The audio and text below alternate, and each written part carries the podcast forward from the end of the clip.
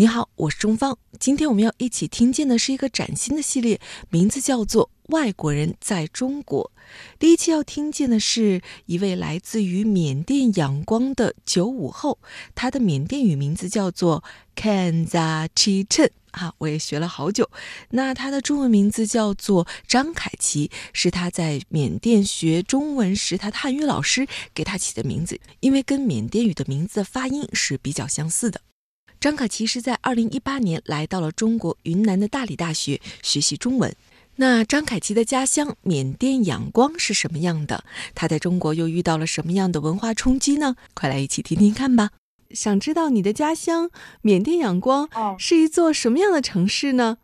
哦，就是呢，对我来说，就是我认识的仰光，就是就是我出来中国之前的仰光吧，就是二零一七年的。嗯，那时候的仰光是就是好像是特别大的一个文化村，因为那边有很多呃。外国人，也有各种各样的少数民族，因为仰光是一个大城市嘛，嗯，然后很多人来那边工作，然后有些呃国家的企业家也来那边开公司。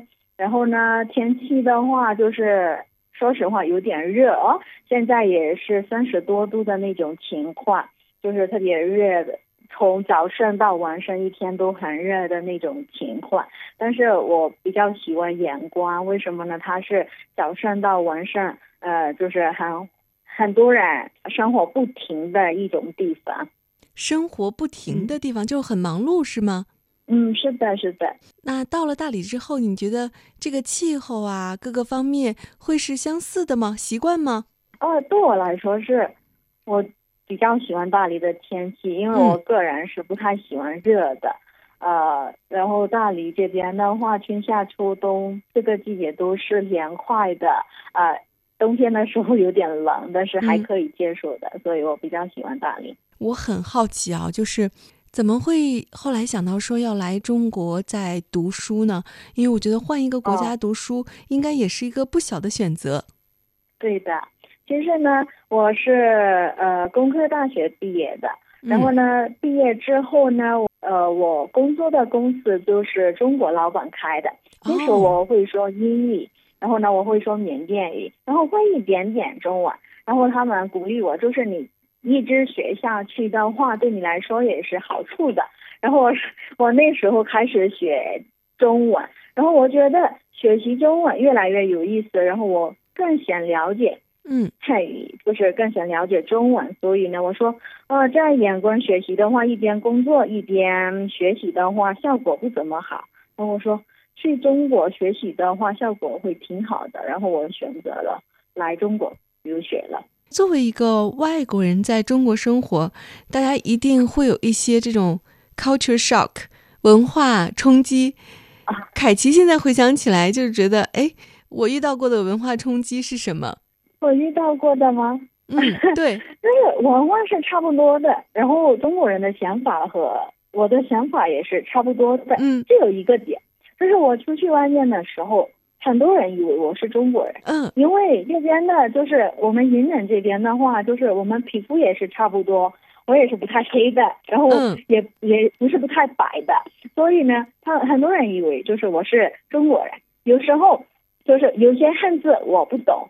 我问他们，嗯，然后我说，呃，可以再说一遍吗？这样的时候，他们的样子就是，他们看我的眼神就是，你这个中国人，你不会读书吗？你不不不认字吗？的那种情况，他们觉得我是没有文化的那个小女孩。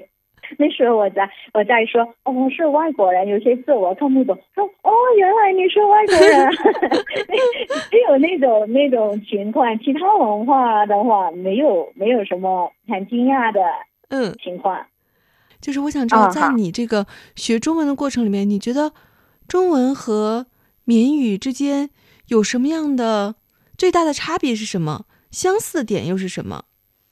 最大的差别是。缅甸语的话，现在还是一一个小语种嘛，所以它的系统的话还不太清晰，嗯嗯，所以呢，要付出很多的，怎么说呢，很多的付出来来教缅甸语。但是呢，嗯，学习汉语的话，汉语就是已经很很很有系统的一门语言，所以呢，学习的时候觉得有点轻松，学习缅甸语的时候觉得有点累，说实话。然后呢，第二点就是汉语和缅甸语中间有很多共同的呃相同的点，比如说那个有些俗语呀、啊，有些有些成语呀、啊，都是缅甸语也有的，比如说入乡随俗呀。嗯，还有什么对牛弹琴，还有活到老学到老，这些都是好理解的，因为缅甸语中也是用的。Oh. 所以呢，这这种呃文化相同的点是比较好理解的。但是有些词就是完全相反的，嗯、比如说牛这个这个词、嗯，我们这边说你很牛的时候，我们夸赞一个人，对吧？嗯、但是我们国家呃对对一个人来说，牛的话就是你特别没有出息。出息的那种人，就是特别好好容易被骗的人，那种情况下，所以呢，我们刚开始那个背单词的时候会遇到这种翻译理解错的问题。嗯、那你们会怎么说呢？比方说，你很牛哎，是这个意思吗？嗯，呃，就是对的，对的。呃，比如说我们是一般的话，这个牛的话，我们年轻人当中就是情感上用的，比如说你的、嗯、呃男朋友还是你的女朋友。背叛你了，说我们说啊，你你变牛了，是这样的意思。如果说在中文里边，这个你变牛了，我们也可以这么说，在这个场景下，就是有一种反讽的意思在里边，就有一种讽刺意味。这个牛就可以打引号，哦、对的，对的，对吧？对的，对的，是的，是的，对对对对。但是它不会像中文里边完全，它很多时候它就是一个正向的意思，你这个人好牛啊，是的，对吧？哦，对的，对的。去年的九月份，张凯奇从一名学生变成了云南大理大学缅甸语的教师。从学生到教师，他要承担的责任变多了，他的生活面临的挑战也变多了。那么，在张凯奇的眼中，中国学生和缅甸学生有什么样的差别呢？明天我们一起继续听见张凯奇的中国故事。